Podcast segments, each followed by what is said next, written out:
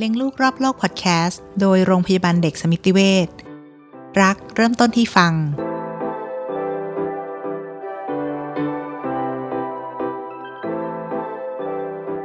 ในในโรคของสมาธิสั้นเองเนี่ย เด็กผู้ชายที่มีแต่สมาธิสั้นแล้วไม่มี hyper มีไหมมี เด็กผู้หญิงที่มีทั้งสองอาการมีไหมก็มีเหมือนกัน แต่ว่าจาก สถิติที่เราเจอเนี่ยเราเจอว่าเด็กผู้ชายก็จะมีเรื่องของ hyper ให้ชัดเจนกว่า เพราะนั้นอยากจะฝากแค่ว่าเมื่อไหร่ก็ตามที่คุณมีลูกที่เรียนไม่ค่อยได้สำเร็จอย่าเพิ่งคิดว่าเขาไม่ฉลาด ดูให้เขานิดนึงว่าจริง ๆ เขามีปัญหาเรื่องสมาธิไหมเขาอาจจะไม่ได้ไฮเปอร์ให้เราเห็น แต่ว่าถ้าเราไม่ได้ให้การช่วยเหลือเขาอย่างทันท่วงทีอะมันเสียโอกาสของเด็กคนหนึ่งสวัสดีค่ะ พลอยมลิกมาศและเภสัชกรหญิงหันสามหามงคลนะคะ จากรายการเลี้ยงลูกรอบโลกพอดแคสต์ episode 2ของเราในวันนี้เราจะมาคุยกันเรื่อง ลูกซนสะบั้นหรือสมาธิสั้นของจริง กับหมอกิฟต์แพทย์หญิงนันทกร เอื้อสุนทรวัฒนา กุมารแพทย์ด้านพัฒนาการและพฤติกรรมจากโรงพยาบาลเด็กสมิติเวชสุขุมวิทค่ะหมอกิฟต์สวัสดีค่ะ สวัสดีค่ะ อันนี้เป็น insight จากคุณแม่ที่มีลูกชายสองบ้านนี่นะคะค่ะว่าเอ่อ ลูกลูกๆทั้งหลายของเราไม่ว่าเด็กหญิงเด็กชายนะคะเอ่อบางครั้งเนี่ยมันซนมากอะค่ะจนไม่รู้ว่าอาการเนี่ยเป็นซนปกติ หรือค่ะเป็นสิ่งที่เรียกว่าสมาธิสั้นอืมอันไหนของจริงกันแน่อะไรจริองย่างมัเงี้ยค่ะนมีเส้นบางๆกั้นเนอะระหว่างเด็กซนคือเด็กฉลาดใช่ไหมคะสมัยก่อนใช่ชอบค่ะพูดกันกับซนจนแบบอะซนเยอะไปเปล่าซนเหลือคอหรือเปล่าหรืออะไรเงี้ยจริงๆ เวลาที่เราจะแยกว่าซนแบบไหนคือซนปกติซนแบบไหนที่ซนจนผิดปกติ เราคงต้องเทียบกับอ่า เด็กในวัยเดียวกันกับเด็กคนนั้นนะคะก็คือเพราะว่าเด็กในแต่ละวัยอะค่ะ ความแอคทีฟความซนเนี่ยมันไม่เท่ากัน ความสามารถในการที่จะจดจ่อสิ่งต่างกับสิ่งใดสิ่งหนึ่งนานๆ ก็ไม่เท่ากัน เพราะฉะนั้นเนี่ยถ้าหากว่าง่ายที่สุดอะค่ะถ้าหากว่าเรามีเด็กคนอื่นที่อยู่ในวัยเดียวกันให้เทียบมันก็ดี แต่ว่าในบางบ้านที่มีลูกแค่คนเดียวหรือว่าสองคนอ่าถ้าคนไหนถ้ามีใครก็ตามที่เขาเจอเด็กมาเยอะๆมาทักอะอย่าเพิ่งโกรธเขานะ ให้แบบ ลองฟังฟังเขาดูก่อนะคนที่มักจะทักได้ได้ดีที่สุดคือคุณครูอืมอย่างนี้อาการมันจะไปเกิดตอนที่เข้าโรงเรียนแล้วหรือเปล่ามีคะมีหลายจุดที่เราสังเกตได้อะค่ะ อย่างเช่นถ้าหากว่าเอ่อช่วงเวลาที่หมอเจอเยอะที่สุดที่จะเจอว่าผู้ปกครองมาปรึกษาว่าสมาธิสั้นหรือเปล่าคืออนุบาล เพราะว่าอนุบาลเราจะเริ่มที่ 3 ขวบใช่ไหมคะค่ะที่3ขวบเนี่ยความความแตกต่างของเด็กชายเด็กหญิง แต่ละคนเราจะเห็นค่อนข้างชัดเจน เมื่อไปอยู่ในโรงเรียนอนุบาลในชั้นเดียวกันเนี่ยเราก็จะเห็นชัดเลยว่าเด็กบางคนเนี่ยสามารถนั่งฟังคุณครูได้อ่าจับกลุ่มกับเพื่อนได้ในขณะที่จะมีเด็กบางคน ที่หลุดออกไปนอกวง ไม่สามารถจะนั่งนิ่งๆ ฟังครูได้ ไม่สามารถที่จะเอ่อจดจ่อกับเอ่อ งานที่คุณครูให้ทำได้ เมื่อไหร่ก็ตามที่คุณครูทักค่ะก็จริงๆ เราก็อยากจะให้ลองดูอาการดีๆ แล้วก็ถ้าไม่แน่ใจก็มาปรึกษาแพทย์ก็ดีอะก็ค่ะควรจะเป็นแพทย์เฉพาะทางทางพัจฒนาริง ๆ แล้วดีที่สุดกาคือปรึกษาคุณหมอเด็กที่ดูกับเขามาตลอดก่อนรค่ะอืมค่ะ เพราะว่าถ้าหากว่ามีคุณหมอเด็กประจำตัว แล้วคุณหมอเห็นน้องคนนี้มาตั้งแต่เล็กใช่ไหมคะ แล้วคุณหมอเองก็จะเป็นคนที่เห็นเด็ก ในหลายวัยมานานแล้วเหมือนกัน บางทีคุณหมอเด็กเองจะเป็นคนที่อ่าสงสัยแต่บางครั้งถ้าเราไม่ได้รู้สึกว่าคุณคุณพ่อคุณแม่เขาจะเปิดรับบางทีเราก็จะไม่ได้รีบทักมากอืมแต่ถ้าคุณพ่อคุณแม่เปิดประเด็นก่อนว่า เอ๊ะคุณครูที่โรงเรียนเริ่มแบบทักว่าน้องซนไปหรือเปล่าอย่างเงี้ยบางครั้งค่ะคำแนะนำหรือว่าการสังเกตจากคุณหมอเด็กประจำตัวก็จะช่วยได้ คราวนี้ถ้าหากว่าไม่ได้มีคุณหมอเด็กประจำตัว หรือว่าเราไม่แน่ใจแล้วเรากังวลมากๆ อย่ารอ ก็คือสามารถจะทำนัดเจอกับคุณหมอเฉพาะทางที่ดูแลเรื่องสมาธิสั้นได้โดยตรง ยิ่งเจอเร็ว ก็ยิ่งดูแลได้เร็วและรักษาได้เร็วนะคะหมอกิฟต์คะพอย้อนถามนิดนึงที่เมื่อกี้หมอกิฟต์เอ่อเอ่ยขึ้นตอนแรกอะค่ะค่ะว่าคนแรกที่เราควรจะฟังนั่นคือคุณครูค่ะเพราะว่าคุณครูเนี่ยเห็นเด็กมาเยอะแล้วก็หรือว่าใกล้ชิดกับลูก เพราะว่าในในเกือบครึ่งหนึ่งของชีวิตก็คืออยู่กับที่โรงเรียนอย่างนี้ด้วยป่ะคะใช่ค่ะ แต่ว่าจริงๆน่ะอีกส่วนหนึ่งก็คือ คุณพ่อคุณแม่หลายคนณปัจจุบันหมอชอบอย่างหนึ่งตรงที่ว่าคุณพ่อคุณแม่ในในสมัยเนี้ยจะมีความตั้งใจความใฝ่รู้เกี่ยวกับการดูแลพัฒนาการมากค่ะๆอ่าบางครั้งก็คือสงสัยตั้งแต่ต้นตั้งแต่อายุ1นถึงสขวบแรก ก็พามาปรึกษาหมอได้เร็วกว่ากว่าช่วงอนุบาลด้วยซ้ำอืมก่อนก่อนเข้าโรงเรียนอีก หลาย ๆ ท่านก็คืออาอาจจะมีหลานมาก่อน อาจจะมีน้องมาก่อน แล้วรู้สึกว่าเอ๊ะทำไมลูกของเราทำไมถึงดูซนมากไม่เหมือน ด็กที่เคยเจอเลยค่ะอย่างเงี้ยค่ะอืมแล้วมันมีอาการอื่นอีกไหมคะ นอกจากโอเคซนค่ะเออจริง ๆแล้วอะค่ะ ให้หมอหมอแนะนำอย่างนี้ก่อนดีกว่าเนอะว่าจริง ๆ แล้วสมาธิสั้นเนี่ยมันเป็นคำเรียก แค่พฤติกรรมเฉยๆ การที่บอกว่าเด็กคนหนึ่งสมาธิสั้นเนี่ยอาจจะเป็นโรคสมาธิสั้นก็ได้ หรืออาจจะเป็นแค่แบบพฤติกรรมแค่บางส่วน เราจะนับว่าเด็กเป็นโรคสมาธิสั้นเนี่ยเรามีเกณฑ์ของเราว่า มันจะต้องมีการเนี่ยมีอาการดังต่อไปนี้1 2 3 แล้วก็อาการที่จะต้องรบกวนชีวิตประจำวันในระดับหนึ่งประมาณเนี้ยค่ะ อ๋อ คือจริง ๆ แล้วเนี่ยเราอาจจะยังมีความสับสนว่าอืมนี่คืออาการของเด็กที่ไม่มีสมาธิค่ะหรือเป็นโรคสมาธิสั้นค่ะใช่ไหมคะ ซึ่งตรงเนี้ยจะเป็นอ่าภาวะสมาธิสั้นจะเป็นกับเหมือนกับภาวะผิดปกติของพัฒนาการอีกหลาย ๆ อย่าง อย่างตัวอย่างเช่นออทิสติกค่ะอ่าพูดช้าหรืออะไรเงี้ยซึ่งการวินิจฉัยณปัจจุบัน เราไม่มีการ test อะไรที่บอกได้เลย เราไม่สามารถจะเจาะเลือดบอกได้ว่าคนนี้สมาธิสั้นไหมเอ็กซเรย์คอมพิวเตอร์สมองก็ไม่รู้ค่ะเราวัดจาก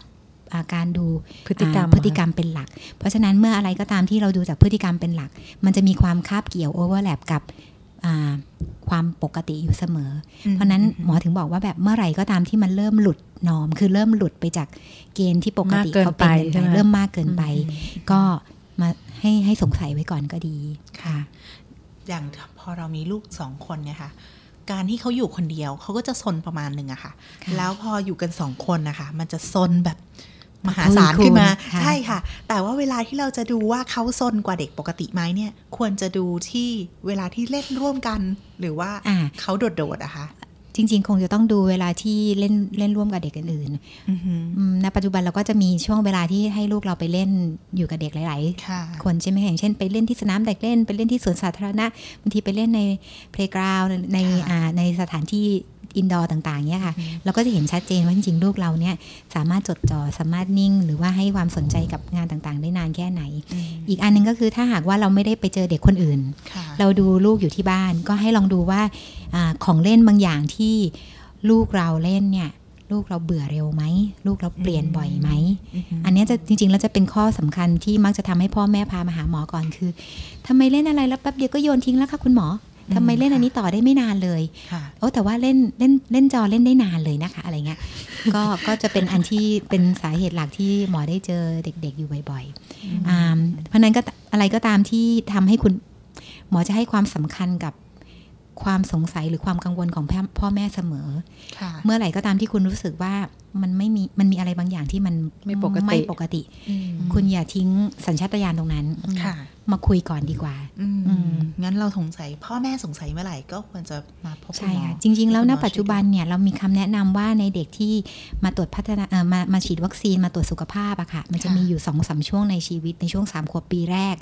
ที่ไม่ว่าคุณจะมีปัญหาหรือความกังวลหรือไม่ก็ตามอืมคุณคุณจะได้รับการเช็คพัฒนาการมอย่างเช่นที่อายุอ่าถ้าถ้าถ้าเป็นตาม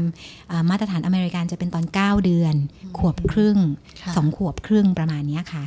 แล้วก็ถ้าเกิดว่าเป็นมาตรฐานไทยนะ ปัจจุบันเรามีการทำเขาเรียกว่าเป็นสกรีนเรื่องของพัฒนาการเป็นอายุเป็นหลักๆอยู่แล้ว คราวนี้ถ้าหากว่าในช่วงระหว่างอายุ 9 เดือนขวบครึ่งสองขวบครึ่งเนี่ยถ้าเมื่อไหร่ก็ตามที่คุณแม่มีข้อกังวลสงสัย คุณพ่อมีข้อกังวลสงสัย ไม่ต้องรอ request ขอตรวจพัฒนาการได้เลยก็จะดีกว่าอืมคือยิ่งเจอเร็วยิ่งดีกว่าอืมค่ะเอ่อ ไอ้ไอ้คำที่ว่าซนมากกว่าปกติจนทำให้เราพ่อแม่เริ่มสงสัยเนะคะค่ะบางทีมันเป็นอาการเหมือนที่แบบอะเพิ่งพูดภาษาง่ายๆให้เข้าใจนะคะ ยุกยิกค่ะดุกดิกอยู่ไม่นิ่งอยู่ไม่นิ่งค่ะเลยอะไรแบบนี้ใช่ไหมคะหมอกิฟใช่ค่ะอืมเพราะฉะนั้นจริงๆเมื่อไหร่ก็ตามที่มีแบบนั้นเนี่ย มันถ้ามาเจอหมอ ที่เป็นคุณหมอเฉพาะทางเนี่ยเรามีวิธีเล่นของเล่นมีวิธีสังเกต ที่เราพอจะบอกได้ว่าเมื่อไหร่ก็ตามที่ดูว่าเล่นของเล่นชนิดเนี้ยอายุเท่าเนี้ยมันควรจะทำได้ประมาณนี้นะ ถ้าจริง ๆ แล้วน้องซนหนักมาก แต่พอให้มาทำงานตามอายุของเขาเขาทำได้ดี เราก็จะบอกว่าโอเค นี่คือเด็กซน แต่เขาไม่ได้มีสมาธิสั้นนะคุณพ่อคุณแม่ค่ะเราแค่แบบโอเคจัดระเบียบชีวิตให้เขานิดนึงอ่าเอ่ออ่ากำหนดกฎเกณฑ์ให้เขานิดนึงเขาก็จะค่ะไปได้ดี แต่ถ้าเมื่อไหร่ก็ตามที่ตรวจแล้วเราพบว่า โอ้มันมีความเสี่ยง เราก็จะได้เอ่อป้องกันแก้ไขได้ป้องกันแก้ไขค่ะได้อย่างรวดเร็วค่ะอือหือหมอกิฟพัดแล้วอย่างเมื่อสักครู่นะคะที่ที่เอ่อที่ขิมอ่าถามขึ้นมานะคะว่าค่ะเอ่อการที่เป็นอย่างโรคสมาธิสั้นกับอืมเด็ก ที่สมาธิสั้นเนี่ยค่ะสองอันเนี้ยมันต่างมันต่างกันใช่ไหมคะมันต่างกันค่ะก็คือถ้าเป็นโรคเนี่ยก็เป็นเรื่องหนึ่งแต่ถ้าค่ะเป็นเด็กที่เป็นสมาธิสั้นก็เป็นพฤติกรรม ซึ่งอันนี้อืมวิธีการอ่าคทีเลียในการแยกค่ะหรือว่าการที่เราจะรักษาเนี่ยค่ะมันก็ต่างกันด้วยไหมคะจริงๆ ไม่ค่อยต่างกันเท่าไหร่อืมเอางี้อ่าจริงๆนะเมื่อไหร่ก็ตามที่มีเด็กคนหนึ่งสมาธิสั้นนะคะ เมื่อเจอแพทย์เฉพาะทาง เราจะมาดูว่ามันเข้าเกณฑ์ที่เราจะวินิจฉัยโรคหรือเปล่า เด็กที่เป็นโรคสมาธิสั้นนะจริง ๆเขาเกิดมาเพื่อเป็นสมาธิสั้น เพราะว่ามันมีเรื่องของกรรมพันธุ์เรื่องของพันธุกรรมส่วนหนึ่งอืมค่ะอ่าณปัจจุบันเรายังไม่สามารถจะบอกคือไม่มีเทสอะไรที่แบบสามารถจะเจาะเลือดแล้วบอกได้ว่าเด็กคนเนี้ยสมาธิสั้นแน่ๆแต่เราพบว่ามียีนหลายตัวที่เกี่ยวเนื่องกับเรื่องของสมาธิสั้น เพราะฉะนั้นเนี่ยถ้าหากว่าเด็กคนหนึ่งเกิดมาพร้อมกับยีนอันนั้น ถามว่าจะรู้ได้ยังไงว่ามียีนนั้นไหมดูง่ายๆดูดูพ่อเขา ดูดูเหรอดูดู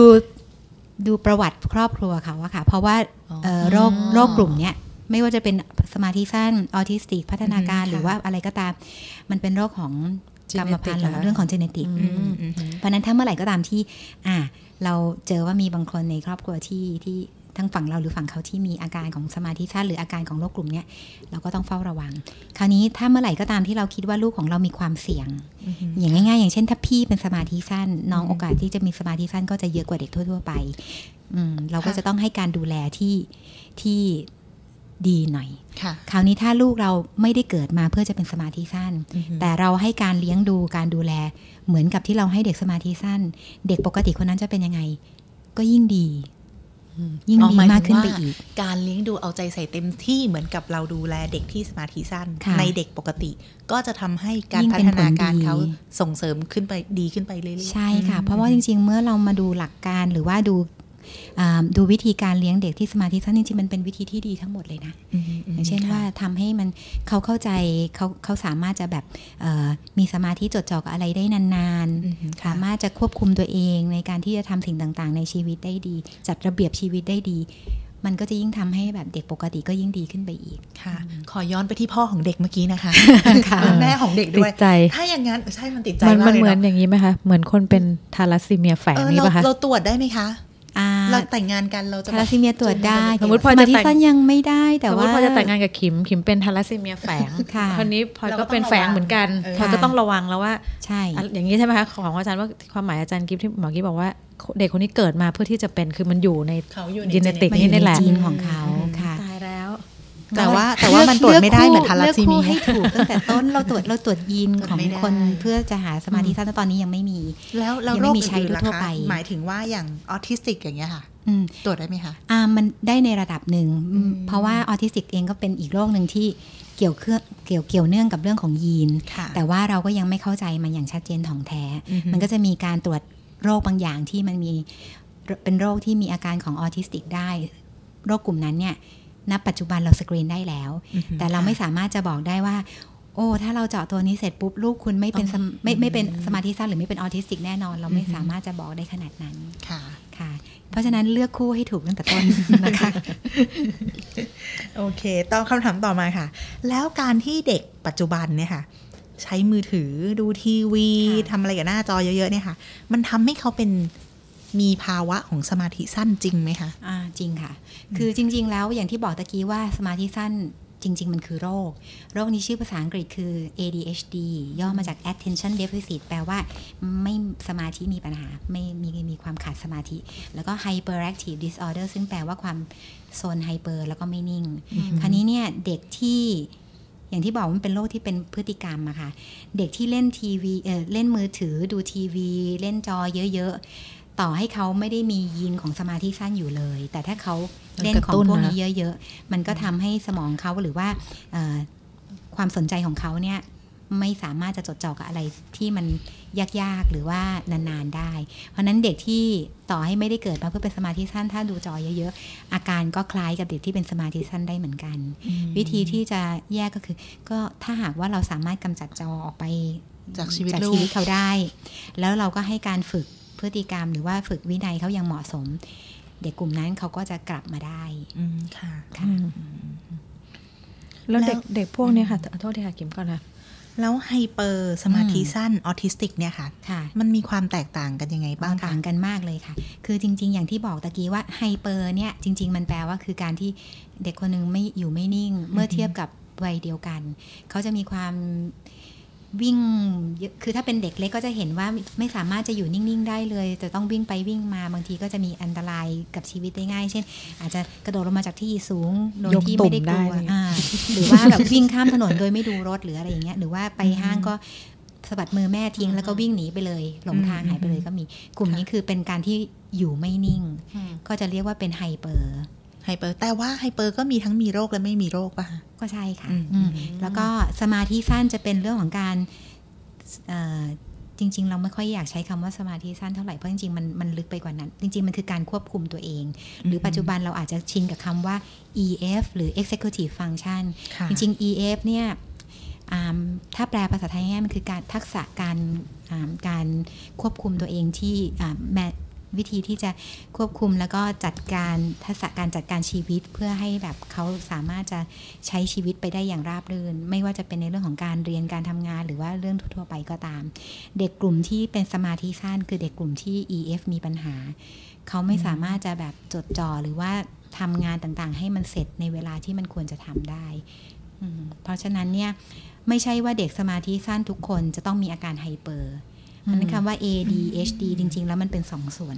อ๋อค่ะ AD คือสมาธิไม่ค่อยดีจดจ่อกับอะไรไม่ได้นานอือฮึไฮเปอร์ก็เป็นอีกส่วนหนึ่ง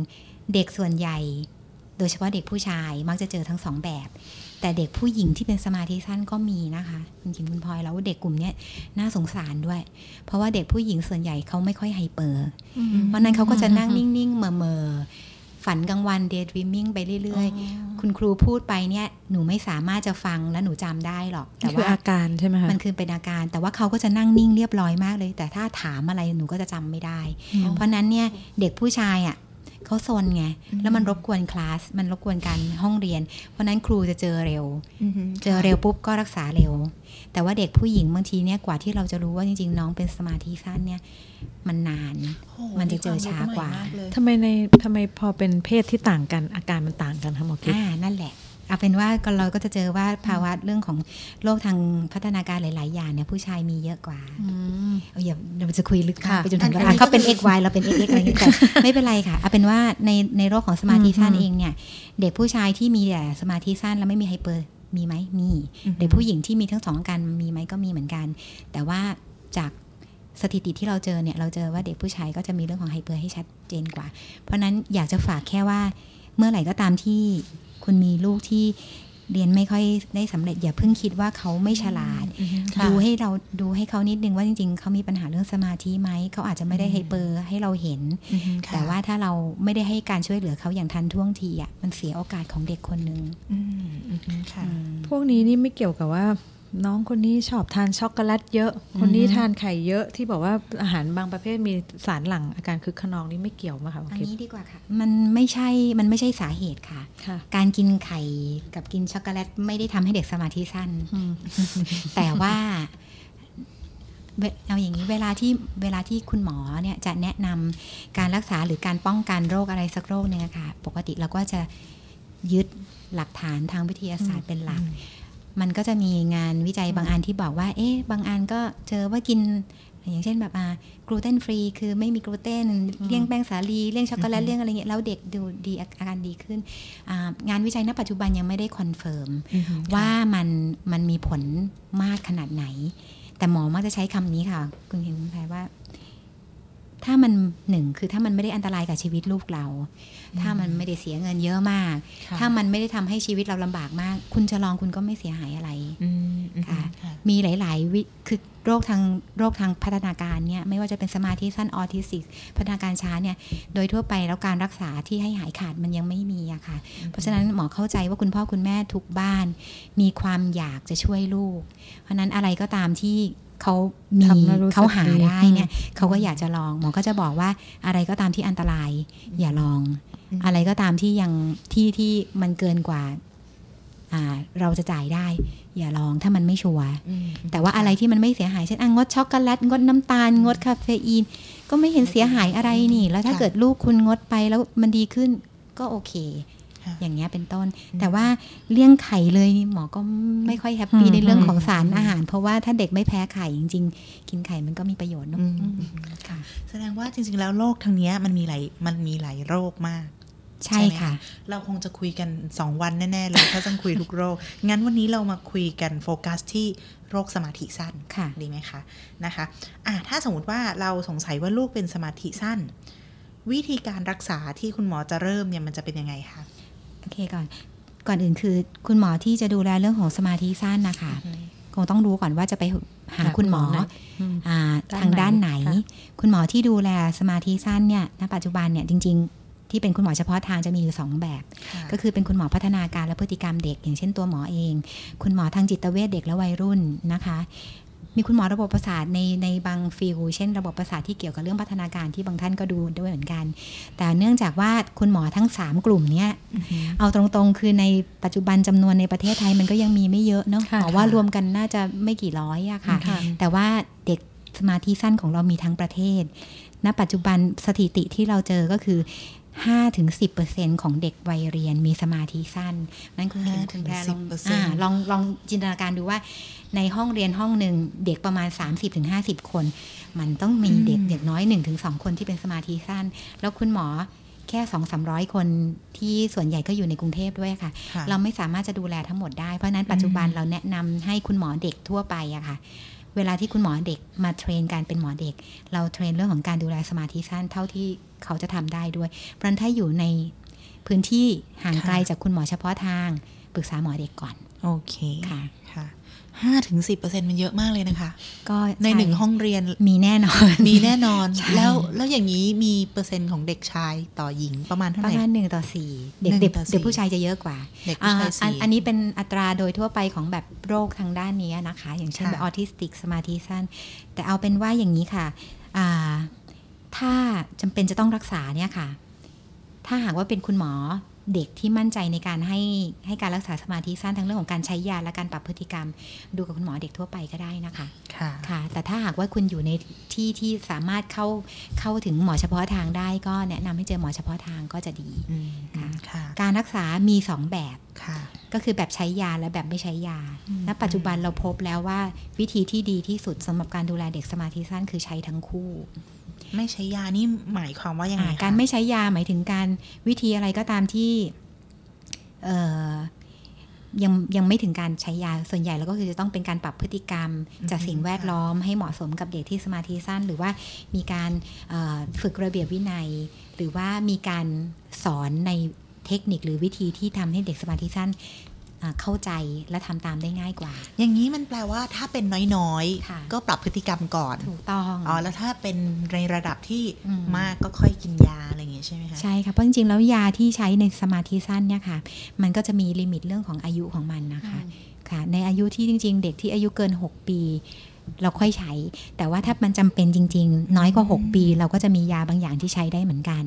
แต่ว่าหมอก็จะเข้าใจว่าผู้ปกครองหรือพ่อแม่ส่วนใหญ่ไม่มีใครหรอกที่อยากให้ลูกกินยาใช่นั้นเมื่อไหร่ก็ตามที่เจอกัน เราก็จะแนะนำเรื่องของการรักษาแบบไม่ใช้ยาก่อนค่ะค่ะ พ่อแม่เออขอโทษค่ะเออพอดีพอพอเป็นเรื่องของการไม่ใช้ยาเนี่ยค่ะอย่างเรื่องดนตรีบำบัด หรือว่าการฝึกสมาธินี่ช่วยได้บ้างไหมคะดนตรีบำบัดช่วยได้นะคะ ฝึกสมาธิเนี่ยต้อง define ก่อนว่าฝึกสมาธิคืออะไรหว่าอย่างอ่าบางคนพาไปเอ่อขี่ม้าอ่าเออที่เคยเห็นนะนะคะเขาค่ะพาไปขี่ม้าเพื่อแบบว่าบำบัดเด็กที่พวกแบบเนี่ย ADHD หรือว่าสมาธิสั้นนี่ช่วยได้ไหมคะหมอคิปอ่าเราพบว่ามีช่วยได้นะ คือเวลาที่หมอบอกว่าช่วยได้ปุ๊บแปลว่า เรามีงานวิจัยอืมมีข้อมูลที่ยืนยัน แล้วพบว่าการขี่อย่างอย่างการขี่ม้าที่เราเรียกว่าฮิปโปเทอราปี หรือว่าการทำดนตรีบำบัดมีข้อมูลที่ช่วยได้ประมาณหนึ่ง แล้วก็เอ่อแต่ว่ามันก็จะมีอีกบางอย่างที่พบว่าไม่ช่วยอะไร อย่างเช่นเรื่องของการอืมไปทำคีเลชันหรือว่าไปโอเคทำอะไรอย่างนึกออกนึกออกไหมคะเข้าใจอะไรก็ตามค่ะที่มันเริ่มจะอันตราย เริ่มจะอืมไม่ค่อยปลอดภัย หมอก็จะบอกตรงๆว่า อย่าพึ่งเถอะอือหือค่ะทำสิ่งที่เราทำได้ก่อนค่ะ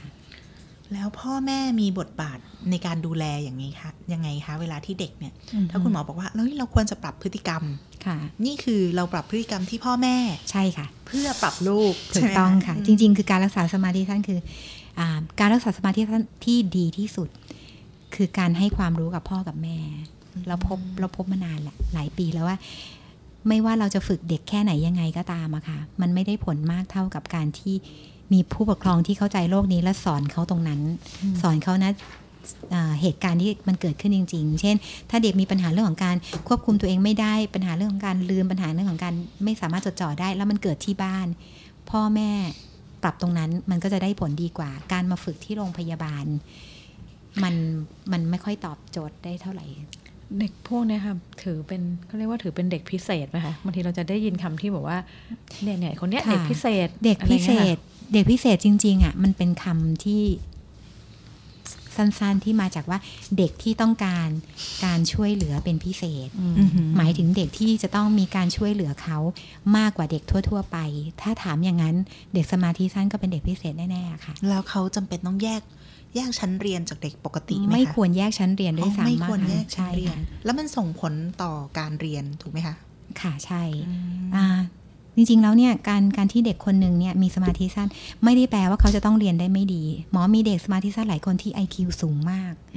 แล้วถ้าเราให้เราให้การช่วยเหลือเขาได้อย่างทันท่วงทีเนี่ยจริงๆ เด็กกลุ่มนี้จะไปได้ไกลมากทีเดียว หมอชอบเปรียบเทียบเหมือนกับว่าเด็กคนหนึ่งที่สายตาสั้นน่ะค่ะคุณคุณบังคับให้เขาแบบเดินไปมองกระดานอยู่ทุกวันคุณทำไม่ได้หรอก คุณก็ใส่แว่นให้เขาสิอืมการที่แบบเด็กที่มีสมาธิสั้นเขาเกิดมาจาก สารสื่อประสาทบางตัวในสมองมันไปค่ะไม่ถึงในเลเวลที่จำเป็น การกินยาก็จะช่วยทำให้สารสื่อประสาทชนิดอ่าชนิดนั้นเนี่ยมันปกติ แล้วต้องกินไปตลอดไหมคะ ก็ไม่ได้จำเป็นต้องกินตลอดชีวิตนะคะ มันขึ้นอยู่กับเด็กแต่ละคนอืมเพราะฉะนั้นณณณจุดเนี้ยเราก็คือจะบอกว่าถ้าหากว่าเราปรับพฤติกรรมโดยการไม่ใช้ยาแล้ว ถ้ามันไม่ได้ผล แล้ว ส่วนใหญ่มันมักจะไม่ค่อยพอ หมอก็จะบอกคุณพ่อคุณแม่ว่าเปิดใจนิดนึง ลองฟังเรื่องของยาดูว่ามันจำเป็นจะต้องกินหรือไม่แล้วมันมีผลข้างเคียงยังไง แล้วมันจะช่วยเด็กยังไง ถ้าหากว่าคุณพ่อคุณแม่โอเค แล้วกินยาร่วมกับการปรับพฤติกรรมเนี่ยผลมันมักจะดี สิ่งที่เราอยากได้มากที่สุดในเด็กสมาธิสั้นคือ เรารู้ว่าที่เขาเรียนไม่ได้ที่เขามีพฤติกรรมที่มันไม่ค่อยโอเคอะมันไม่ได้เกิดจากความตั้งใจของเขา มันไม่ได้ว่าเขาตั้งใจจะเป็นเด็กไม่ดี แต่มันทำคือเขาไม่สามารถควบคุมตัวเองได้ค่ะเขาต้องการการช่วยเหลือไม่ใช่การดุหรือตำหนิอืมและถ้าหากว่าเราช่วยเขาช้า เขาก็จะโตไปเป็นเด็กที่ขาดความมั่นใจ รู้สึกว่าตัวเองเป็นเด็กที่ไม่ดีพออมันส่งผลเยอะมาก ทั้งเรื่องของจิตใจ ทั้งเรื่องของความมั่นใจในตัวเอง แล้วมันมีผลต่อเรื่องของชีวิตในอนาคตของเขาด้วย มันถ้าเราไม่อยากให้เด็กคนหนึ่ง มีปัญหาในตอนโต การให้การช่วยเหลือที่เหมาะสมเต็มที่ตั้งแต่ต้นมันก็จะช่วยป้องกันสิ่งเหล่านั้นได้อะค่ะค่ะแต่ว่าวิธีการช่วยเหลือกับเด็กแต่ละคนมันก็คงจะต้องแตกต่างกันตามัมนก็จะอาารมีของเขามันก็จะไหมีมีหลักการคล้ายๆกันแต่ว่าอืมขึ้นอยู่กับอาการของแต่ละคนค่ะชนิดของการใช้ยาที่อาจจะต่างกัน หรือว่าการความเข้มข้นของการ จัดการเรียนการสอนก็อาจจะต่างกันค่ะ ซึ่งถ้าคุยตรงนี้มันคงต้องยาวมากแน่เลก็ยอาจจะต้อง episodeหนึง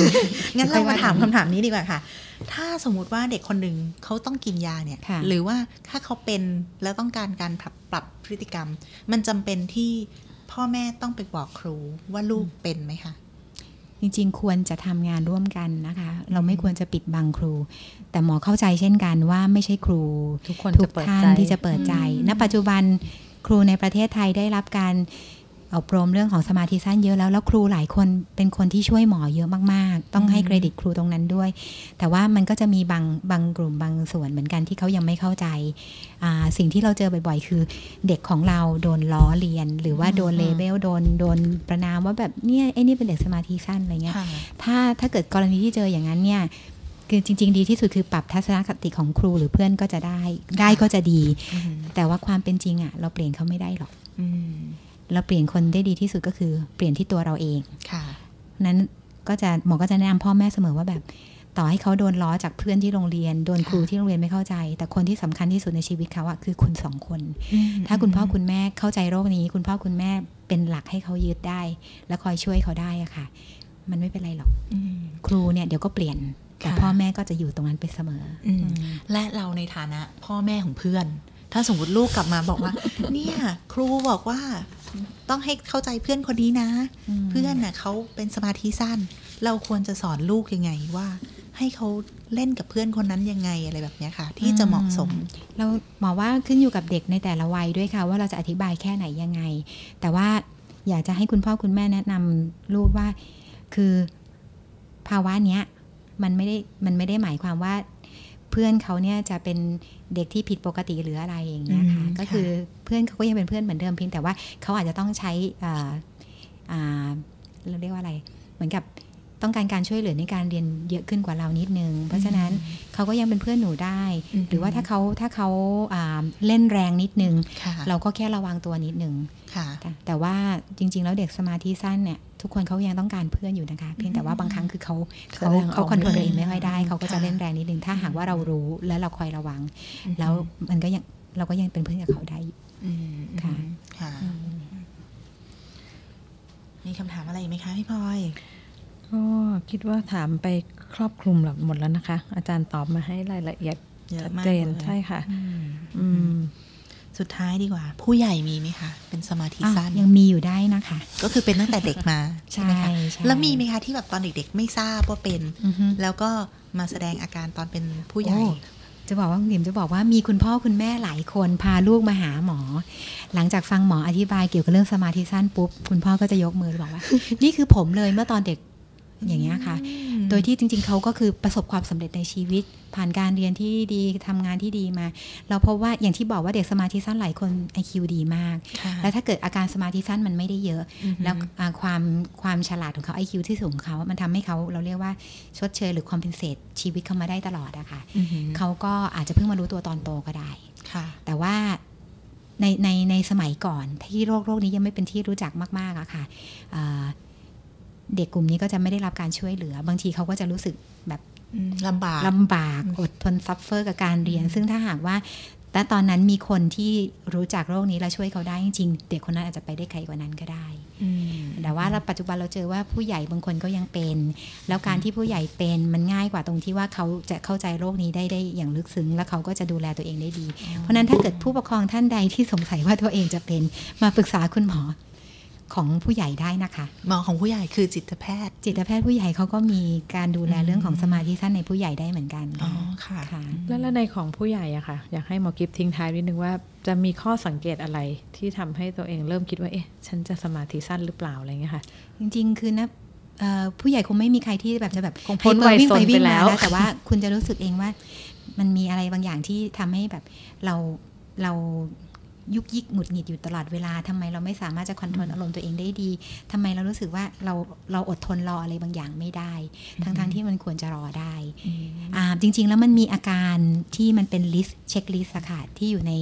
ในเว็บไซต์ต่างๆอะค่ะคุณจริง ๆ คุณพ่อคุณแม่ก็อาจจะไปทำก็ได้ มันจะมีทั้งเวอร์ชั่นของผู้ใหญ่เวอร์ชั่นของเด็ก แต่หลักการค่ะหลักการง่าย ๆ คือเมื่อไหร่ก็ตามที่มีสองอย่างเนี้ยคือรู้สึกยุกยิกไม่ค่อยนิ่งเราไม่สามารถจะแบบ control ตัวเองได้ในเหตุการณ์ที่มันควรจะทำได้ดี ก็มาปรึกษาคุณหมอ ก็ลองไปทำ checklist กันดูก่อนก็ได้ แล้วก็ถ้าสงสัยค่อยมาปรึกษาก็ได้ค่ะ ค่ะค่ะโอเค ถ้างั้นวันนี้ก็คงจะมีประมาณนี้นะคะ เกี่ยวกับเรื่องของเด็กสมาธิสั้นนะคะค่ะว่าซนสะบั้นหรือว่าสมาธิสั้นของจริง คงจะได้คำตอบไปแล้ว ถ้าไม่มั่นใจก็ปรึกษาคุณหมอเลยดีกว่าค่ะนะคะค่ะโอเคค่ะ ขอบคุณค่ะค่ะขอบคุณนะคะขอบหมคุอณกิฟต์ค่ะค่ะ สวัสดีดีค่ะค่ะ